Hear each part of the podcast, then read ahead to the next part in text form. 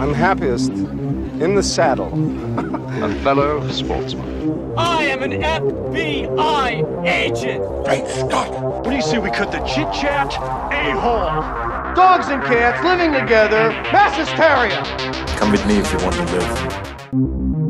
Hello, and welcome to Retro Ramble. I'm Charlie McGee. I'm George McGee. And this year, ladies and gentlemen, we are time traveling back to the year 2000 to review Sir Ridley Scott's epic swords and sandals classic that is Gladiator. Dun, dun, dun, dun, dun, dun, dun, dun. Sorry, I'm going to do that a lot throughout this episode. You can. I mean, I'm going to have to drop a bit of Hans Zim Zimmer. He keeps on popping up on this podcast. But uh, is it fair to say, I always say this was, well, at least for me, this was the film I discovered not only Russell Crowe uh, and Joaquin Phoenix, but also Hans Zimmer. But we're going to get probably get into that. Anybody who uh, we are delving into the 2000s, something we've not done on this podcast because George and I focused on 80s and 90s films. But come on, guys, we're moving. It's 2022 uh, at the time of recording. We're moving into another. We're in another decade now. It's fair enough to go back to this era, isn't it, George? And what a film! Yeah, obviously, the whole purpose of this podcast, if you haven't listened before, is Charlie and I are brothers and we cover the films that we grew up with. We're both children growing up in the 80s and 90s, and that's why our lion's share of the films we covered are in, in those decades. However, we continue to age. It's, it's an unfortunate side effect of life, and we continue to grow up, though some say we haven't Speak never- for yourself, Yeah. buddy. properly grown up. So, as you say, Charlie, it's 20, 22 years ago. Why didn't we do it in tw 2020? Who knows? We had bigger fish to fry, but I think it's safe to say this is our first swords and sandals movie. Um, there's not that many of them. But yeah, I think it was just something that is a film close to our hearts, and I hadn't watched it for a few years. Uh, had you? Me neither, but I was reminded how many times I have watched this. So, what can listeners look forward to in this episode, George? I think there's going to be a bit of production chat. Would that be fair? There's quite a lot of behind the scenes trivia on this. It wasn't a smooth sailing production, and they make for the best stories. So, yeah, there'll be some production chat. Obviously, we'll talk a little bit about casting.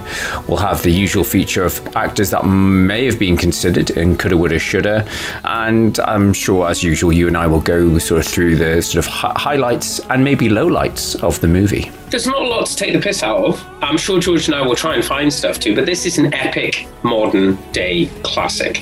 Uh, a film that's very close to our hearts in that, uh, and I think we're probably going to talk about thi- this in this episode, in that George and I were not so young, at home, living together, watching films on the sofa, but we were just being spoiled by DVD, which had just kind of arrived. So I think there's going to be an entire section talking about what that was like and films like this that arrived at the birth of DVD. Yeah. Yeah.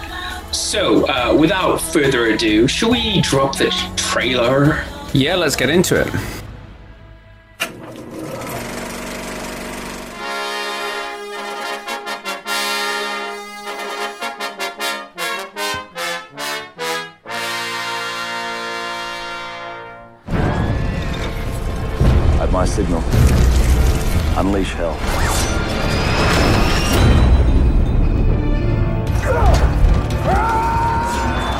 Who is he?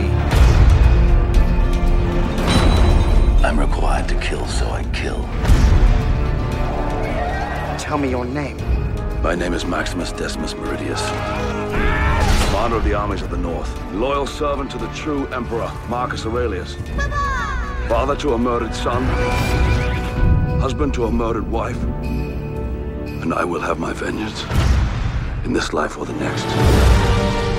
Win the crowd, and you'll win your freedom. Are you not entertained? Today I saw a slave become more powerful than the Emperor of Rome.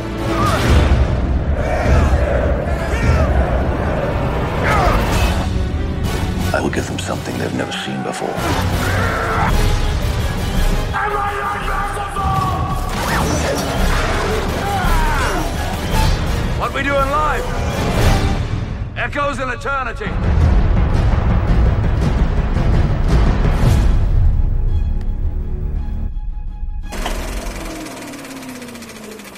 So that's what a trailer made in 2000 sounds like. So, George, how did we get this film from Sir Ridley Scott? Was he knighted at the time of release, or was it because of this film that he got knighted?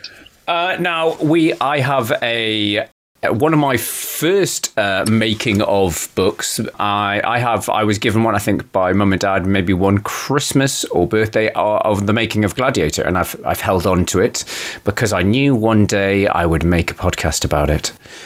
And in that, he is just credited as Ridley Scott. So I don't think he was knighted until at least the mid noughties. So, uh, however, this doesn't start with with Ridley Scott, but from what I can see, he was the the first director that was approached. So it actually starts with screenwriter David Franzoni, and he came up with the idea whilst he was on a motorcycle trip around the world. So he was taking in Europe, and he was seeing a lot of, you know, how those uh, you know Americans love that uh, ancient history. You know, the, the, the fact that they, they don't really have ruins in America because it's a relatively young country. So he was being inspired by seeing things like the Colosseum and, and other amazing buildings, uh, structures that have been around for hundreds, if not thousands of years. And along the way, he was introduced to a book called Those About to Die by Daniel P. Mannix, which is all about the Roman games. So he had this idea bubbling about. Years later, he uh, managed to get a, a three picture deal with DreamWorks, and his first big film was uh, Amistad. So he's working on that, and he pitches that idea to Spielberg, and Spielberg's like, "Hey, uh, you know, this sounds like a really exciting movie." Um, take a couple of producers from from DreamWorks, so uh, two producers, Walter Parkes and Douglas Wick, uh, and and find me a director and and let's get this thing working. You know, Gladiator. Show me what you got. Show yeah. me what you got. The the producers, I say Walter Parkes and Douglas Wick.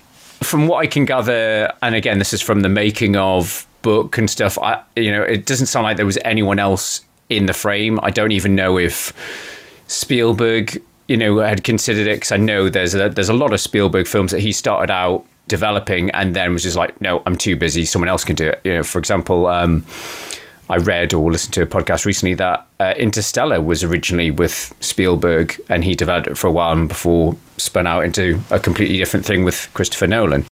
Yeah, however, Ridley Scott, they were like, you know, this guy is an amazing visualist. He's he's the guy to take it to. But at that time, the script was a little bit rough. So um, they basically put in front of Ridley Scott this uh, painting uh, by, I'm going to butcher this pronunciation, uh, Jean Leon Gérôme's, uh, and a painting from 1872 called Pollice Verso, which means thumbs down in that it's it shows like a still from Gladiator. Essentially, it's it's the Colosseum. You've got this big muscly gladiator standing over somebody he's defeated and killed. He's got the you know spiked trident. It's the big sort of metal helmet, and he's looking up to those in power who are giving him the thumbs up and thumbs down. And Ridley Scott just took one look at it. Was like, oh my god. I want to make this movie, and uh, and Walter Potts like, hang on, we haven't told you what the story's about. And he's like, I don't care. No, sold. I, I, sold. I, I want to do it. Might need to switch the thumbs around, otherwise the audience will get confused. Yes, so you've read that as well. So apparently in olden, olden Greek and Roman times, thumbs up actually means sword up, kill him, and thumbs down means sheathe your sword. But they were like, well, that's too confusing for modern audience because thumbs up means good, thumbs down means bad. So they've just gone for the modern iteration. It's yes. much more pre-pubescent than that as well. The origins, because thumbs up is the short swords up. Yeah. is a sign of virility. Uh, but of that's, course, that's that's why no, but that's where it comes from. And so it's from Roman times. A thumbs up means I can still get hard.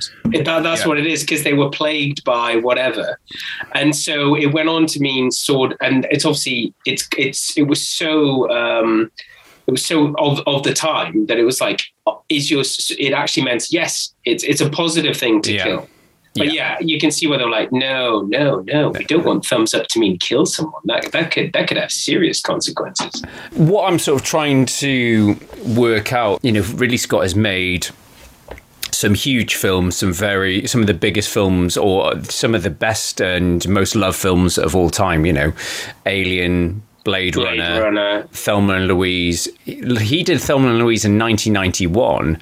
Uh, this was obviously being developed in the late 90s. The only two film he did two films during the 90s apart from Thelma and Louise, and it was GI Jane and White Squall. And I think both both of those are very low down on people. Never heard of White Squall. Never heard of it. White Squall is uh, something about sailing. Fishing? It's about a, a sailboat in a storm or something.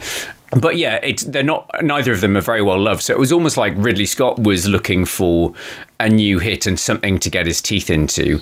And I think for him, uh, and especially with the advances in CGI, there was that whole thing of well, everyone's trying to do all this sci-fi stuff with with CGI, but no one's really gone back and done it in history. And I think that also, uh, you know, recreating Rome appealed to Ridley Scott as well.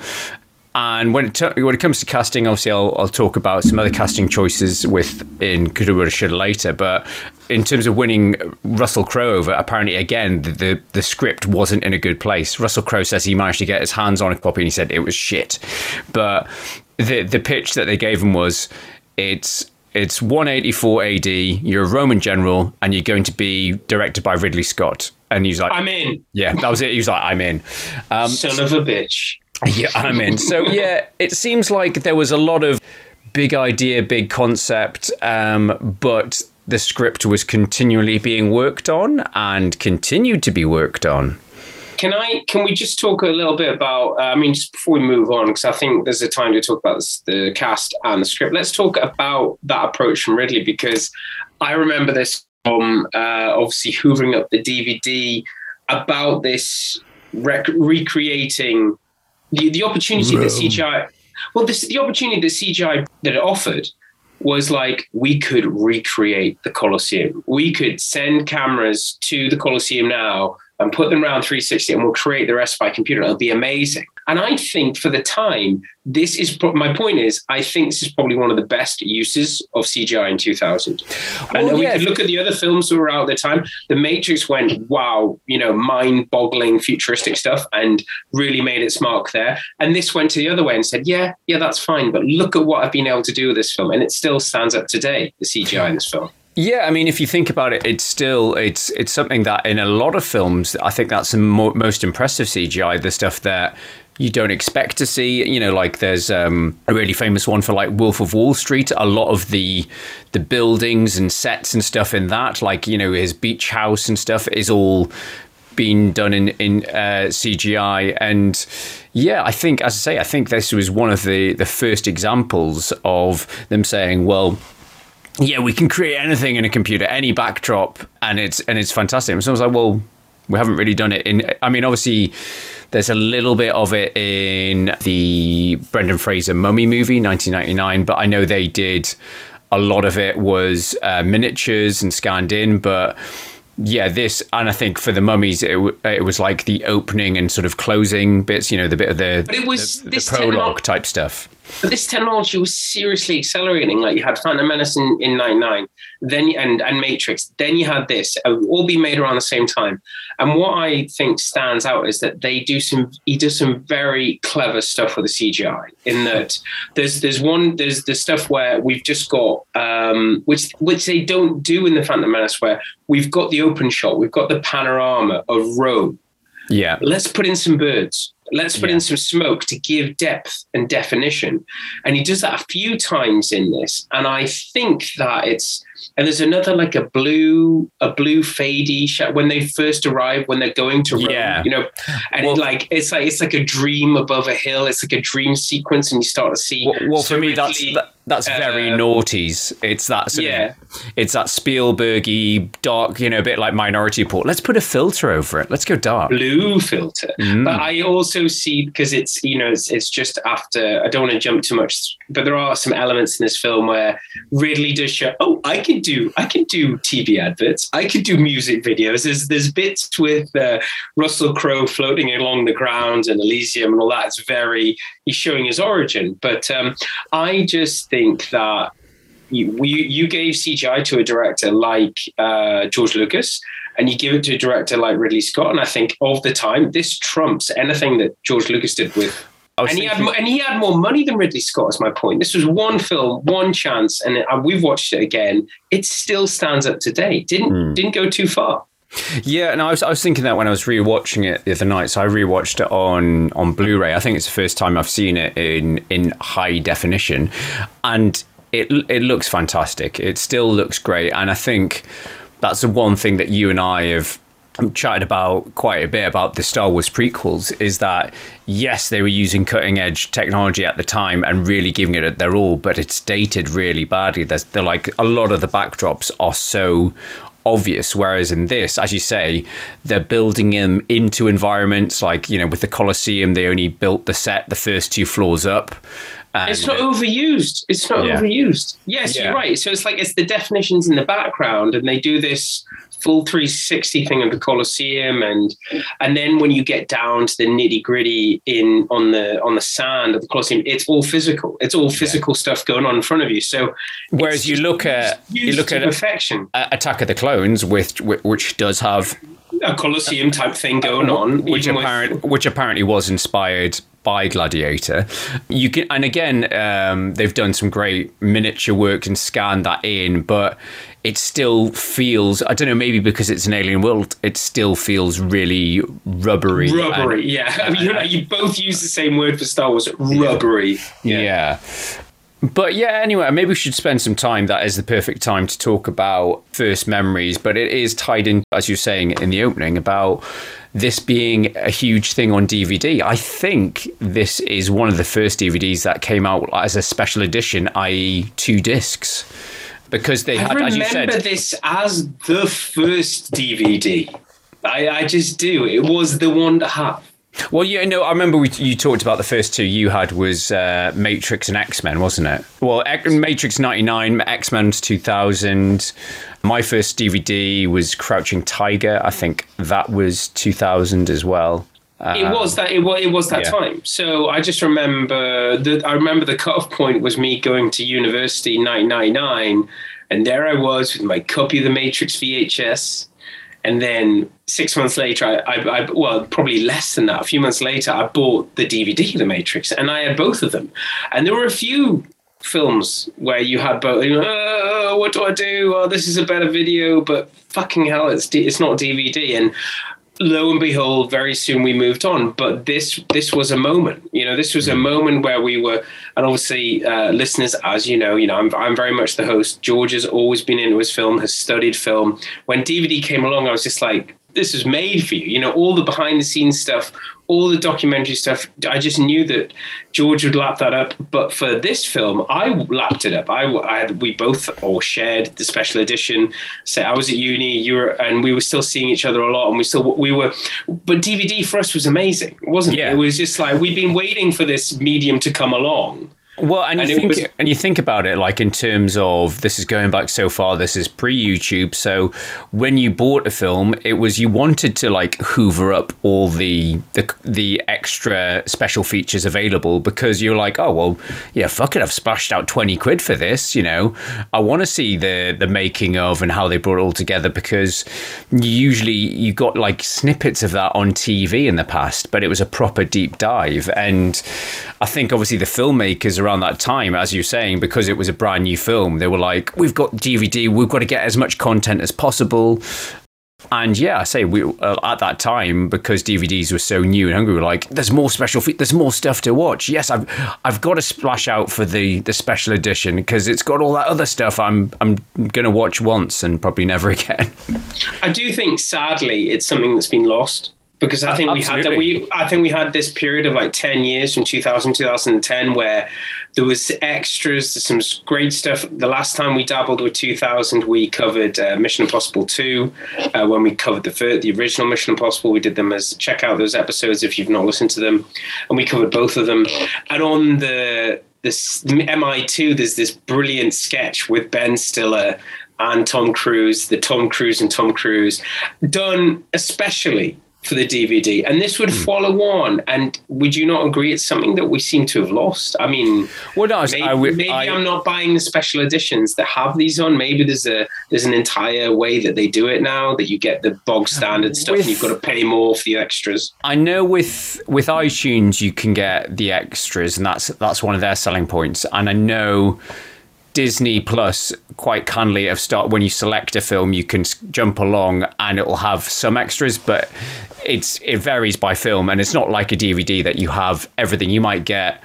A, a few trailers or I make you know, it's not an exhaustive list but they're doing it a and Disney are being a bit clever with it because I suppose they need to have more content but yeah, I agree. I think it's it's something that's it's died out. But I think at the same time, that's why you know there's still a lot of film fans out there like us that do lap up physical media for those reasons. Like I, I, uh, to jump back to our previous episode on Top Gun, I had I sent Charlie a uh, a recording of the menu screen that I've got on my Top Gun special edition because I was like, remember when DVD and Blu-ray used to have specially they- they'd obviously you know had a bit of budget and said to like a 3D computer studio, right? I want to I want to really slick with the camera whipping round and showing all these F F16s and stuff like that, and it was amazing. And with Gladiator, it's just it my special edition or commemorative DVD, I think it's like a 15 year anniversary, is very bog standard, but it's still, you know, there's loads of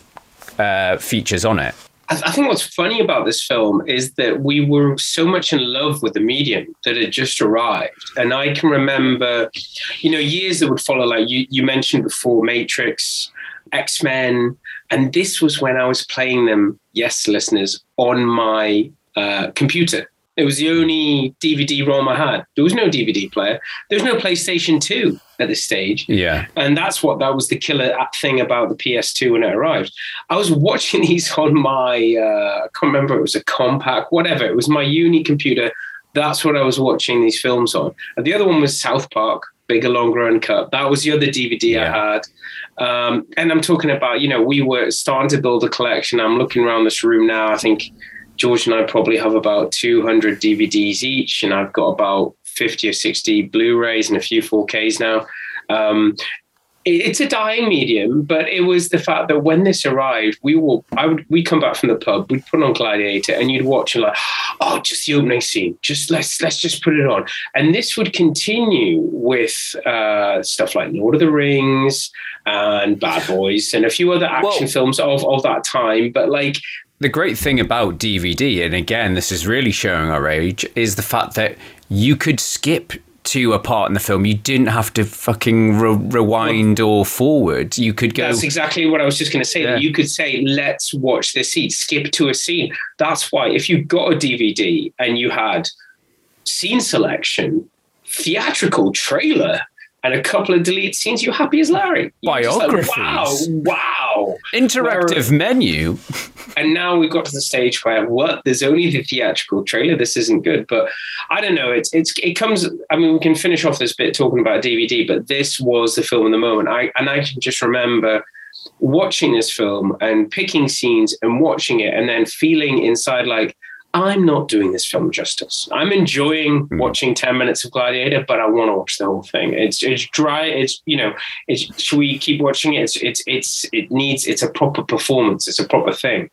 It isn't just five minutes of quick action. The same you could say for certain parts of Lord of the Rings, but this was was the moment we lived in. It was it was cool. And this was the film. It was this and the Matrix. It was just like this medium has arrived and it opened up many possibilities. And uh, we go back to it today and we, we can watch it on streaming, you can watch on Blu ray. Um, there's probably going to be, if there isn't already, I didn't check, there's probably a 4K version. Uh, I assume there will be. I say I've, I've just got the uh, the Blu-ray, which I thought did look fantastic. How do we jump from production chat island? I mean, do you want to talk about? Uh, there's, I- must, there's, there is more trivia. There is. We need to talk about No, I the th- cast and the deaths and the script. I think yeah, it is important to talk about how troubled this film was. So uh, I say, whilst it was uh, Dave Franzoni's idea, and he'd written the script. Ridley Scott felt it w- the dialogue was too on the nose, and hired uh, John Logan, who's worked on quite a few Ridley Scott films and and productions, and would go on to do things like Skyfall and The Aviator. So he did a, a, rewrite and he added, he wrote most of the first act and made the decision to kill off Maximus's family to increase his motivation. Then another writer, William Nicholson, came in um, just even before they were just about to film because a lot of the actors were getting the scripts and they're like, this doesn't make sense. And he made uh, Maximus more sensitive character, brought in the the uh, role from uh, is it Djimon Hounsou of Juba developed the whole afterlife part of the film, so it made Maximus, I say, more more sympathetic character. And even Russell Crowe has, has gone on record saying that he wrote a lot of his own dialogue. He said, uh, I, I, I, don't know if I'm, I'm going to do the Russell Crowe uh, impression, but he said we had one American writer, one English writer, and of course a group of producers who were adding their ideas. And then Ridley himself. Then on the occasion, Ridley would say, "Look, this is the structure for it. What are you going to say in that?"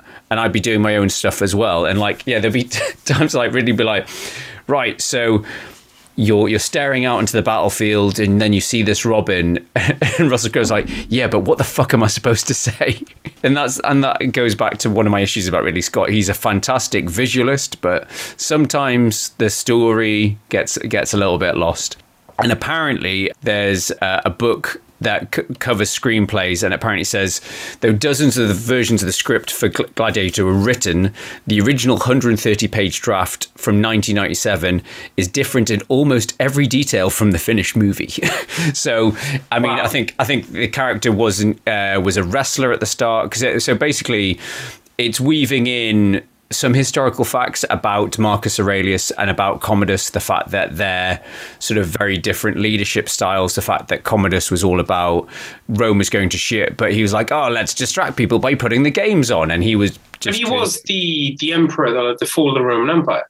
Yes. Was, yeah, so yeah. he's kind of seen as the reason. And and obviously they've woven in. So apparently uh, Marcus Aurelius uh, died on on uh, whilst out in you know he was always out on uh, the battlefield trying to sort things out, and he died out in the field of the plague, but. Because apparently Commodus uh, r- rushed back to Rome so quickly after his death, there was rumors that it was a bit suspicious, but obviously they've embellished it. Uh, Good movie even, plot and even the the character of Maximus, whilst I think when I was younger, thinking, oh, it's a bit far fetched that the emperor would hand over Rome to a, a general. There's actually various characters in history that have worked up from you know being a humble sort of servant to a general to actually becoming you know there's so many emperors and, and rulers throughout sort of Roman Genghis history. Khan. Genghis Khan was a general, I think. Yeah. So, and Commodus was actually assass- killed by an, not a, a gladiator, but he was killed by a wrestler.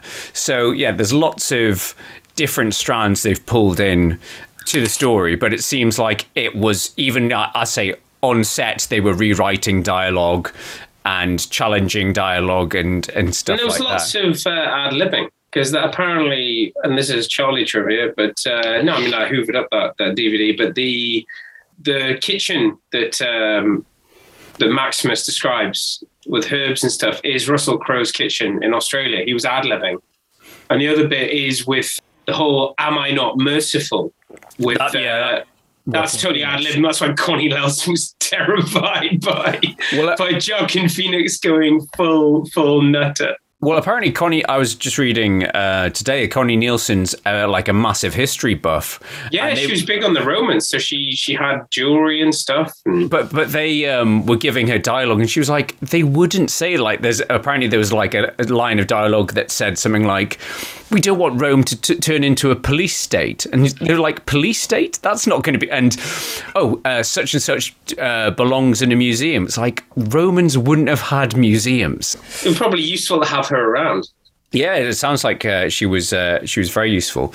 But yeah, let's let's get into the casting. So one of I think this was the first time. Well, obviously he one of his earliest roles was in Parenthood, but I think this is the, one of the first times that we saw the proper actor. That's Joaquin Phoenix, and it's a, an amazing, you know, the f- the first of many amazing Wow. performances. yeah. Hello, um, I'm here. I'm going to be here for a while. and he's so sinister. He's a little bit camp. He's he's very incestuous. Yeah, he's brilliant. He's a, v- a very brilliant villain, and I remember being very impressed watching it first time. I mean, obviously, as you say, it's a a career-defining performance for for Russell Crowe. It's a you know you won an Oscar for it, but I think obviously he burst onto the scene with um, L.A. Confidential, and I think this was the the film he did afterwards.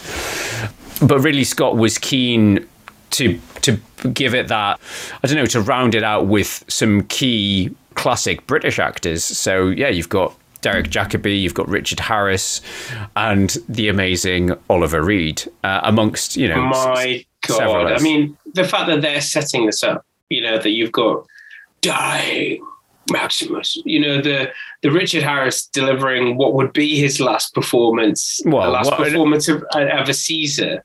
It's so um, I don't know, so so momentous. I don't know if it's if it's good dialogue or it's just been delivered by pure thespians because everything that Richard Harris delivers it has so much pathos to it and so much It's not gravitas. just him though. It's him. It's Oliver Reed. It's Derek Jacobi. These character, these actors are the top of their game. I mean, they, they will, they will, they will live on in infamy as those three actors would be. You know, I mean, Jacobi's still kicking about. Yeah, I mean, and I think obviously, yeah, we, we would lose Richard Harris a, a few years later. I think it was like only two. A year, a year later, Two- two- two years 2002. Well, 2002. Yeah, so two years later. But yeah, I think obviously, yeah, Oliver Reed was. I haven't seen many Oliver Reed films. I mean, he's it's more of his sort of off-screen antics that he's more renowned for. I just want to go on the beers with him. yeah, and no, it's, it's. I mean, it's such a brilliant performance. Again, he's devouring that dialogue. You thrust your sword in a man, the crowd will love you forever. Yeah, he could be describing anything. He could be describing a football match, cricket game, a netball, a big netball game, uh, badminton game, whatever it is. I, d- I don't want to, you know, but I mean, the way he talks about the crowd, and I, I just, I, I want to see him be a gladiator. And am I not right in thinking that we would have seen that had he not passed away? Yeah, yeah, I read I read that and I couldn't find much other much other source to it. I think it was in the IMDb trivia, and I think it's a really interesting coulda woulda shoulda that most people know Oliver Reed died during filming, and they said that they had. Uh, most of his scenes already filmed, but then they had to do some rewrites. But yeah, there's some sort of uh, rumor online that originally Maximus would have had to fight Proximo, Oliver Reed's character, um, but Commodus had pitted him as like as sort of, almost like a final boss before he got to to Commodus. Because you kind of you see obviously you see the I believe it. Shall I tell you why that, the reason I believe it is because he's built up so much before. And you can tell, obviously, you know, obviously he passed away, and there's that thing where the Praetorian storm his house, and it's obviously a double. yeah, You know, that, that, that it's very it's it's very well done. It's there's very, Very little well of it. Yeah, and they reuse they reuse the audio so cleverly because then they show his face, yeah, and he says shadows and dust. yeah. and then then he gets stabbed and it's it's so cleverly done like um ridley scott should do more of that sort of stuff no no i just think that whole scene with the gladiator yeah, at the end is it tigris or whatever he's called the whole thing with the tigers? Well, that's uh, we um, were about to die that would have made sense had that been proximo you know? Yeah. it, would it would have been and it- the thing the, the, the final point i want to make about that the tigers would have made more sense because it would have been claudius saying you have to fight your mentor proximo if you want to fight me and i'm putting tigers in there so you're both going you're both fucked you know Yeah. that's what i i read into it so i mean it's still a great fight but it would have made more sense with you with do you do see him wearing the I don't know if it's more of like just his character. You see him wearing armor when they've entered Rome, so he's got his gla- he's still got his gladiator armor. So yeah, it does make you think a, a, a what if. It's a real shame that we obviously lost uh, Oliver Reed because it, you know it's it, it's a, such a reminder of how good an actor he was, and obviously had he been alive, he, the amount of roles work he would have got off the back of it. I, I was thinking the same thing. I was like, why does he not get more work? Like, um, because he did. Just, yeah, no, no. I mean, and I was just like, why? No, um, what I meant was like five years previous to this. Why hadn't we seen him? Why hadn't we seen him in a Bond film? Why hadn't he turned up in other stuff? What got him out onto this film? Because that's some pretty smart casting. Well, apparently he didn't want to do it. He was just like, oh, I, and I, I think that was a he, he was his own worst enemy. That he was really stubborn and drunk a lot of the time and he refused to like audition for stuff. So he's like oh you know if they, they want me they'll cast me sort of type thing. And i think i was reading an interview a clip from michael winner and my, he was working with michael winner when he got the audition and he's like oh i don't know if i can be bothered with this. You know it's another it was a swords and sandals movie and michael winner was like you're going to do it. You're going to do the audition and you bloody well you know pull your, pull your finger out your ass sort of type thing. Um, and i think that was it. I, I just don't think because he was such a legendary hell, Hellraiser. I don't think he was. A lot of people wanted to work with him, even though he could. You could get a great performance out of him. I think he was so unpredictable yeah, he was just a, too much of a liability. Um, but just to go, you know, you, you, mentioned about him being, you know, in a, a Bond villain or in a, in a Bond, but a long time ago, I think his he was a candidate for Bond himself after I think as a replacement for Connery. And in his, I remember you, men- you mentioning that when we were doing this on our Bond special when yeah. they were before they looked at Lazenby, they, he was considered um, so dashing, just not not tall enough. But um, I just love him in this film. I just I, I just I can remember because going back to our chat about watching this on DVD, there were certain bits you would cut to. You know, there were certain and I don't I don't think they were that ahead of the game, but like you'd skip scenes, you'd skip certain scenes to go, oh, I want to see the other battle, and then we'll go to bed. We'll just go back from the pub, and um, I'd never skip his scenes. It was just like when he's talking to. I don't know. I guess it shows how far Russell Crowe's career has gone in the fact that he's the young guy in this. And, yeah. Um, yeah, I, I, think it'll probably come up in Coulda, Woulda, Shoulda that another actor who had played this role before was offered it, and you could totally imagine it. But this is Russell Crowe on the scene. Uh, I want to say he's in his 30s. Drinking he's, beers and starting fights, fights fighting around the world. Speaking of Russell Crowe, speaking of Oliver Reed, apparently, and this is once again probably um, Reddit or IMDb trivia, but apparently Oliver Reed, one, they did not get on. No, Oliver, no. Oliver Reed asked him for a fight. I love it. It's like, I, I get the feeling that Russell Crowe took over the mantle from Oliver Reed. It's like, oh, you that's how you live. That's what I'm like. I think it was like two guys, you know. Yeah, I think it was a bit of a weird dynamic because obviously Richard Harris and Oliver Reed went way back, so they they were mates, and Richard Harris and Russell Crowe became very close. Gone very well, yeah. yeah yeah, apparently Oliver Reed d- died eh, on on the floor of a pub after challenging some sailors uh, in Malta to a drinking contest. So Love that was on on one of his days off. But yeah, It's going to go down, go down in flames. But yeah, as you say, it's it's a, a, a fitting final performance. As for the movie, I don't know if you have you got anything else you want to talk about in terms of cast. Yeah, I mean, what what uh, what do you want to talk about movie wise? From the very opening, you, you almost kind of forget about the whole the the barbarian hordes and stuff. In, the, they're fighting Germanian, yeah. and yeah. So yeah, there's there's I, I, guess I think for simplicity's sake, I say this this film is in two is it hits you in two ways. It's epic. The battles are epic, and we had not had films like this. We'd spent the 90s, well, we hadn't anyway, we hadn't been watching period dramas, or period dramas were full of lovey dovey Pride and Prejudice, Forsyte Saga rubbish. We hadn't had a Spartacus. This was, that was what, 70s and 80s. We hadn't had that. Or Ben Hur, whatever you want to call it. This was our first foray for our generation into do you remember the Romans? What have they ever done for us?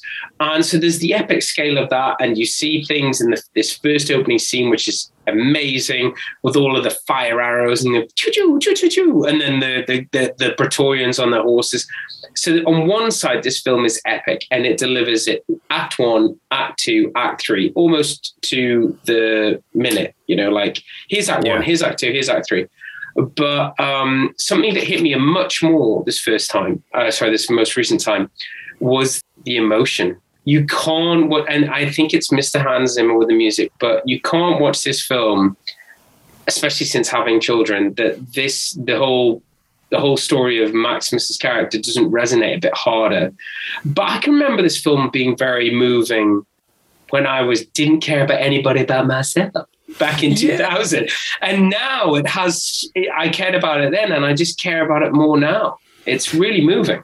Yeah, no, as you say, I think one of the the first big appearances of or the first sort of breakthrough scores for, for Hans Zimmer and you know something that we joke about with a lot of composers you know be, reusing stuff elsewhere. So I think there's we can we can play them at some point but there's very before they made their mark they were selling out to a lot of folk. Kamen well, yeah. Well, no, they're all. You know, we've we've joked about Michael Kamen. We've joked about um, Silvestri, Alan Silvestri. Uh, even you know, John Williams is guilty of. Re, uh, you know, James Horner. They're all guilty of reusing bits. Danny Elfman.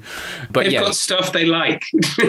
And Hans Zimmer's Gladiator theme and Pirates of the Caribbean are very close together the whole operatic vocal stuff that in this is really emotional. And as you say really sells those those afterlife scenes or you know where he's you know reaching out to his family. But that's something that for me like it's one of the few negatives. It's yes it's very emotional but it became such a sort of noughties trope of that that kind of uh, you know, it's, it's done similarly in in his brothers, uh, you know, in in Tony Scott's uh, Man on Fire, and yeah, that the whole Hans Zimmer bombastic operatic sound, and even um, Mission Impossible. It's the same thing with Mission Impossible Two. It's it's that sort of vocal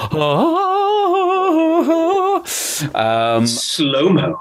Doves. Yeah. Um, but so yeah, it became very much a a noughties uh, staple. But it's you know it's done so well here. I just like to think that it was like kids in the sweet shop it's, that's how I put like uh, Matrix. You could put them all in the same boat, like Star Wars, Matrix, Mission Impossible 2 in this film. It's like, okay, so we've got this cool technology. You can use whatever soundtrack you like, and you can do loads of slow mo. You can cut it all together, no reshoots, and you can just make stuff appear with computers. And I think it's like you apply it to all of those directors. It's sort of kids in the sweet shop. And mm maybe uh, am I getting the timing right? Would Minority Report been about the same sort of time? That would have been Spielberg's two, time two years later. Yeah. Okay, so you get you know, but you hear what I mean. It's like it's interesting to see how these directors reacted to what they had at their fingertips, and that's why I think full credit to Cerritos for the masterpiece, the epic masterpiece that is this film, because I don't know. I always, it's almost like a film we could have brought dad on for because he loves this film. Because I did say to dad the other day, I was like, no, no, I'm, I'm recording, we're recording, and we're going to be doing Gladiator. I was almost like, we should probably have you on because it was a big film for him too, because he would have lived through Spartacus and everything. And he's like, no, it's a great film. You know, it's. um No, I, I remember going to see it with him, and uh, I remember saying, yeah, he'd grown up with a lot of, and that was the thing we haven't really touched on the whole swords and sandals. Well, you you touched on it earlier. The Spartacus, whole swords, Ben Hur, but the whole swords and sandals genre had died out, and yeah, so much so that it became a, you know one of the best jokes in Airplane about Joey, do you like movies about gladiators? um, because they were so like camp and overblown, and that's it. But I think by the eighties there was there was nothing, and obviously the eighties had a bit more of a a fantasy element. You know, Excalibur and Legend. You know, Ridley Scott, um, Conan, Tom Cruise, Tom Cruise, and, and, and all those things so yeah, this was sort of the the first sort of throwback to it, and I remember Dad saying, "Oh, it's like." Um, there's a you know big 60s film the, the, the fall of the roman empire uh, all about the, that same same time period um, and ironically, I think Richard Harris was originally cast in that film and dropped out. Uh, I think he was due to play Commodus. Yeah, I remember Dad saying, "Oh, it's like For the Roman Empire, but with loads more action in." but you know, he wasn't complaining because it was so well done. And and it's funny that this film, as you're saying, you know, Ridley Scott's done it you know so well but it feels like this film is lightning in a bottle because despite all the rewrites production challenges one of your you know key cast members dying during production it's an amazing film that is that Ridley Scott himself has struggled to recapture. So he would obviously go on to do um, was it Kingdom of Heaven with with uh, boring what's his face uh, Orlando Bloom, and he also and he's, nobody's done Robin Hood with Russell Crowe, and I think that had Hans Zimmer on the music. They were like, "Let's do it again." Well, that's we it. can't I- fail. and that was the whole hype of it's the it's the guys that did it- it- they've got the gang Haven't back together. Seen it. Haven't Oh, seen it because just- the reviews. Because the reviews. I haven't seen it. It's just dull and and bloated. But then this you know this film is so influential because I say it was a dead genre, but then within a few years later you get Troy. Gods and Kings. Alex- Alexander, King Arthur, uh, and obviously the very camp homoerotic 300. Oh, oh, can we superimpose more abs? More slow mo. more glistening. Which again goes goes back to the whole camp and you know ridiculousness of the original sort of. Uh, Which is what Ridley was trying to avoid. He said, I Yeah. don't want to see anybody sitting around eating grapes or drinking from goblets. I want to make it more real. I don't know what else there is to say other than going back for a rewatch. The we I mentioned it earlier, the set pieces all stand up. Act one, act two, act three. They're brilliant. The battles are brilliant and nice use of physical. Uh, physical with some CGI, but CGI CGI's background in this. Yeah, yeah, and I think the thing I forget about is that yes, you've got all this uh, action, you've got this revenge story, but there's also yeah, I say there's there's there's so much work being done on the script, but there's the, the politics throughout about the whole power play for Rome, and I forget The mob. yeah, and I, no, but and I forget how that's woven in, and it's not over. It's not too overbearing. It's there, and it's all about well, who's going to take over and give it back to the Senate and all that scheming and stuff. which was going on. There were snakes, A- adders being put in beds, all that stuff that you see in that act. It's it's obviously it's all uh, you know squashed into this last act where it's like some people are poisoned, some people got snakes, some people are stabbed. Um, but this was going on for years, for decades. Like this is how. Uh, ro- I mean, what you see going on in in Westminster, like, oh, they're they're scoundrels. It's horrible what they do to each other. This is how it was done in Rome. It was like poison, stabbed, killed. You know, snake in the bed um, drowned, uh, just killed the children at birth, whatever it was. This this this was it. Um, but it's interesting that, as you say, I think the most interesting thing about this film was in 2000 you get this film, you get so many things arriving and departing. You get Richard Harris and. Uh, Oliver Reed at the end. Then you got Connie Nielsen. I think she was in Devil's Advocate and maybe another film. She didn't go on to maybe have a big career, but No, she was hot for a while. crop- she's cropped up in uh, Wonder Woman. She's I was going to say, was she in Wonder Woman? That's the other thing. I wasn't sure if it was her. Is she Australian? She's, no, I thought she was Australian or something, but she's Danish. Okay. Um, anyway, she's hot and she's a very good actress, and she's probably should have had more films as a result. Agree, agreed, agreed. Um, so I don't know what else there is to say. I think we've What- given what- Mr. Zim Zimmer his due. But there's going to be some coulda, woulda, shoulda, I guess. Is there anything else you want to say before we jump on, onto that? Well, no, just uh, just to quickly jump back to the uh, the whole sort of politics and scheming thing. I read this uh, very apt uh, comparison for the the twenty year uh, anniversary from the Guardian, and they said. It said, uh, now Gladiator is ancient history itself, but in some ways its story is more relevant now than it was then. An undeserving despot who hijacks a mighty empire and betrays its principles, who sidelines the wise politicians and distracts the citizens from his corruption with violent populist spectacle. You So, can't yes. make this shit up. You can't make this shit up. But I, uh, what was the other thing I read? Um, just on that note, I'm just trying to, yeah, it's it's crazy how when they're talking about the mob, just give the people what they want. Just give Yeah. the people what they don't they don't know that they need. Yeah. Well, there's, um, there's a line from Derek Jacobi, and I can't remember what it is, but I remember like just before he said it, I said the line for him because I remember it was so ingrained in my brain. It It's something like, "You'll give them blood, you'll give them violence, and they'll love him for it." I think that says so much about. I I watched this this DVD so much, and we would go on to watch many other DVDs. But I think when this DVD came out, you didn't have. You maybe had a. You'd got your hands on a DVD player. Maybe you were like me. It was your computer. This was one of the first ones he had, and so you watched it a lot. You watched all of the stuff on it, and you watched the scenes again. And so yeah, this is this is as quotable to us probably as Star Wars. Like, um, sorry, the, the, there are two things that we have to mention because this is retro ramble. The tie-in with Universal Soldier, our friend, what's he called? Oh, Ralph! You've got Ralf Moeller. Ralf Moeller. Ralf Moeller. and you've got the most most um, lines that we will see from Dear Ralph. Such a such a unit. Uh, like he can't be stopped by conventional arrows. yeah, he has to be stabbed multiple times and shot with several arrows. Yeah, he's one of the, the gladiators, but also um, the the tiger guy, Tiger Mask. That is Sven Ole Thorsen, uh, Arnie's mate, who you know crops up in loads of Running Man and the yeah. Running Man. Well, he's, he's he's the guy that gets the stick around in Predator. Now, we haven't really delved into it a lot. Um, I just want to bring this up because George and I obviously have watched this film in preparation for this episode. George watched this before me and gave me the heads up. It's like the speech. Uh, sorry, the script. The script is so good.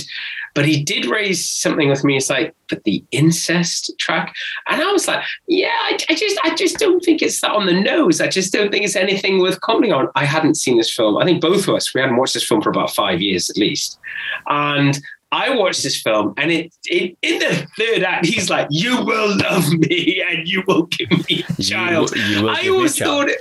I always thought it was really subtle that it was like he really has a thing for his sister, but but no, I'd forgotten or I'd misremembered because it's like you will love me and you will give me a child. It's like um, yeah, no, I, I was the exact same thing. It's like I don't remember it being this incestuous. incestuous. Wow, wow, he's gone full, full, full sister. Um, I, and I thought that uh, like I was thinking, oh, it's it's obviously uh, you know it's very Game of Thrones esque, but then I, I did a quick search and, and the first Game of Thrones book was published in 1996, so it might not have inspired Game of Thrones, but let's know. just say they're both inspired by the time when this sort of crazy shit was going on. It was fine, um, fine to sleep with your cousin or your sister. Rape, pillage, murder. It was it was the style at the time. Pure blood, Charlie. Pure blood. Um, so I think without further ado, let's release Jeff and Celine. Your scientists were so preoccupied with whether or not they could, that they didn't stop to think if they should. Coulda, woulda, shoulda is where George enlightens us into the actors who were considered for the roles, contacted, mm. but didn't actually take the part. So, who we got? So you, I, I, I can gather from your, your comment earlier that you were aware of this one because you uh, another uh, Australian. You thinly alluded to, and it makes sense because if you think about yeah. yeah. what had happened, like closest comparison to this film in that sort of time frame was for a big historical bloody epic was Braveheart, and apparently Mel Gibson was offered the lead role and turned it down because at 43 he felt he was too old. Let's get another grumpy, unpredictable Australian. Do you know anybody else who can start a fight? I'd love to think they knew each other, but I don't. I don't think they did. Was Was anybody else considered? Well, there's a few others I've I've seen, and again, I, th- I think it's IMDb. I, I'm, I'm detecting. Well, one of them I think is bullshit because one of them they're saying's Hugh Hugh Jackman, but he hadn't really. He was an unknown before he got picked for X Men, which was 2000. So X Men was his first thing, which was the, he would have been making X Men when this film was being. Made. Yeah, so that, that's what I'm thinking. I, so that's why I, I call bullshit on that. But the other one, which is a bit left field, but it makes sense because Maximus is the Spaniard. Was uh, Banderas. That would have been. He could have totally done it. Well, I'm sorry. I'm just going to go out there. He could have totally done it. Yeah. I did read and I'm sure I've read this before that Russell Crowe did suggest to Ridley, Ridley Scott. He's like, well, he's, he's a Spaniard, so maybe I should play him with a Spanish accent. And Ridley Scott was like, please don't.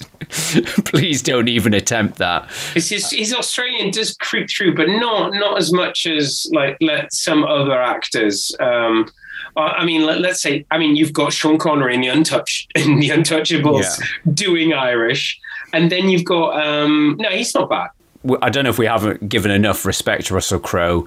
Yes, he's a little bit egotistical. He is a, you know, he is a bit of a. Oh, but this, this, and LA Confidential are amazing films because yeah. of him. Yeah, and, go that far. Well, that's it. It's again, it's it's that delivery of, and even the some of the dialogue. He was just like, "I'm not saying that." And like even the sort of you know what we do now echoes in eternity. He's like, oh, that sounds like bollocks. And they're like, just say the fucking line, Russell. and he sells it. But he's very softly spoken. Do you not find that? Like it works for him in certain, uh, I think, in, uh, you know, a beautiful mind, and LA Confidential. In LA Confidential, he doesn't say a locks. He's just he's the muscle. Yeah. But there's there's bits in this where he talks, and it's like uh, the words come out like liquid. Like he, he talks very. He's got a very. He's, he's talking about the, the herbs in his in his garden and something. I'm obsessed about that scene. I'm just jealous. I just like an outdoor kitchen, like like Hmm. he clearly has in Australia. I just don't want to start as many fights to get it. You know, I'm just just not wanting to go there. Starting fights and drinking beers, fighting around the world. We Um, do we do love Russell Crowe, and you should, in more modern times, uh, we would both agree that uh, is it the Nice Guys is probably the close closest thing you will get to buddy comedy, buddy film comedy in the last decade. Oh yeah, So ch- definitely it check out. check out the Nice Guys if you haven't seen that. Uh, to link back to Russell Crowe reminiscing on his family life in you know b- b- back in Spain, um, I'm going to introduce a new short-lived uh, feature to Retro Ramble, which is called. I could pretend to be your wife. and it's just a bit of trivia that uh, the lady that plays Maximus's uh, wife in, in the flashbacks or what, what have you, Wait, wait, wait! I've seen her before, and I know I've seen her before. It's not Tina Turner. It's not. Um, She's she's called uh, Giannina F- uh, F- Facio. So uh, she's the wife of Maximus, but would go on to marry Ridley Scott in 2015. So she's actually now Ridley Scott. As far as I know, they're still together. Ridley Scott's wife. So Wow, and it only took him 14 years to get her number. Fair play. Fair play, buddy. uh, will uh, will you go out with us, like? I will will go back and live where I'm from, which is like Ashenden. uh, it's crackers, man. Like I'm a sir now, so you know, I'll take it to Jarrow.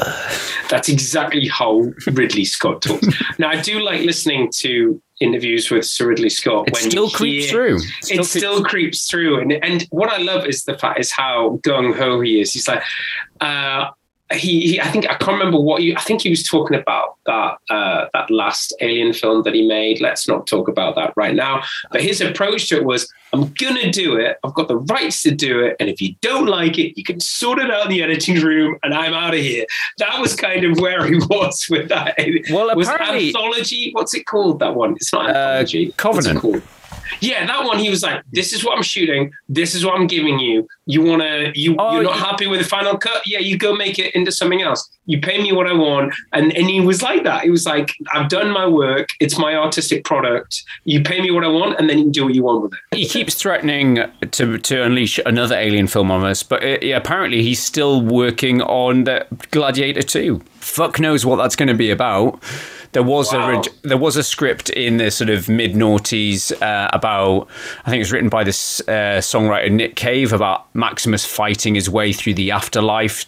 Uh, I don't know why, because That'd be dr- that'd be quite a dreamy music video inspired. Ridley's perfect for that. But it's it's sort of almost like well he's he's you know he's has accomplished his mission he's got his revenge why does he need to get back into reality but yeah apparently they're working up and then there was another script about um, Zombies. Zombies. Zombies in the afterlife. Do it. Um, Fucking do it. gladiator in space no I've just thrown that in there no, Um, zombie gladiators. he's he's trans he's transported through time for reasons No, Um, but like all of the fallen gladiators, he has to kill all of them in term in to get to his family in Elysium. He first has to go back to Colosseum and kill all of the zombie gladiators who've died. And Shut up! If you don't do it, Sky will. and some of them are robots for reasons um, but yeah I think I think we've we've From the sounds of things, we may have exhausted the, the well of retro ramble on this.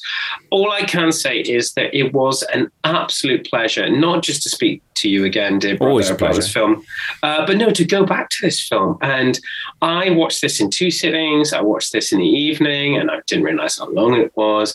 And then I, on my lunch hour, I just stuck it on the telly because I had it. I've got it on both DVD, Blu-ray, and it's on streaming. And there I am, two two thirty in the afternoon, welling up. That's just not. That's just not real. You know, welling up about a freaking naughties film about swords and sandals, and I'm getting emotional. I'm just like, it's just so well produced. It's just great. Can I Um, can I shock you? You're not so similar. you and I. I did the exact same thing. I watched about two hours the other night, and I was like, "Oh, I'm really tired, and I've had a few glasses of wine." I'll watch the last forty minutes uh, at uh, later, and I ended up watching it on my lunch break yesterday and doing the same thing of like, mustn't cry. He's giving Rome back to the people. Oh my god. Mustn't cry. I'm a man. So yeah, that's why I was saying hands going through the wheat. His hands going through the wheat. He's going Oh, he's home. going- go to them. Go to them. He's going to Ridley Uh, Scott's wife. Yeah, I mean, just go to her, go to her. Um, yeah, I mean, that's another podcast episode in itself. What a what a what a romantic story. Uh, no, it's been a pleasure to go back to a great epic classic film such as this.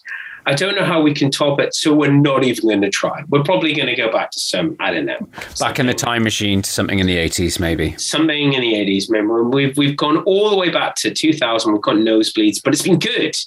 And to be honest, ladies and gentlemen, that decade is here to stay. We are 2022, still 20 years ago. It's a long time. We can retro-ramble back there. Um, we just can't go back to anything that recent. So, but 2000 to 2010, I'd say it's fair game. Right? However, if you do want to hear recent stuff, then why not join our Patreon channel, where Charlie and I also get the chance, as well as reviewing stuff that slipped us by first time around, so like cult classics like uh, The Warriors, Well, we- Roadhouse. We- Roadhouse. We did Roadhouse, and then we've done lots of recent rambles on on the Spider Man, on No Time to Die, on Matrix, whatever we're calling it, the one that was out at Christmas, re Revolu- uh, Resurrections. There we go. I knew it began with an R. Ah, they're trying to copy our alliteration, but no. Um, up and coming, we have got a completely spoilerific spoiler special on Top Gun Maverick. And I know well, that it there should are be some. out by, by the time you're listening to this. But, oh, it's already probably coming in your ears. No, I, I mention that on this podcast because I think there are a few of our monthly episode listeners that would like to listen to that. And I'm sorry, the new stuff, it's on our Patreon. So it's there. Check it out. Um, Subscriptions start from only a couple of, well, three pounds, I think it is, the price of a, an overpriced coffee or an underpriced beer. or return ticket on a train that's been cancelled. So, um, Topical. I don't know what else there is to say apart from are, are you not entertained? No. Um, for this episode, uh, this has been a Retro Ramble production. I am and have been Charlie McGee, I'm George McGee. and we will see you next time. Thank you for listening. Bye bye. Bye bye.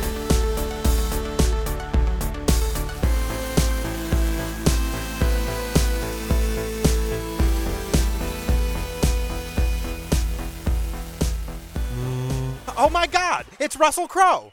Oh my god, it's Russell Crowe. Oh my god. Why don't you mind your own business, you scrouter? Making movies, making songs, and footing around the world. Dude, why is this guy always beating everybody up? What a glorious day to spend away, flying around the world.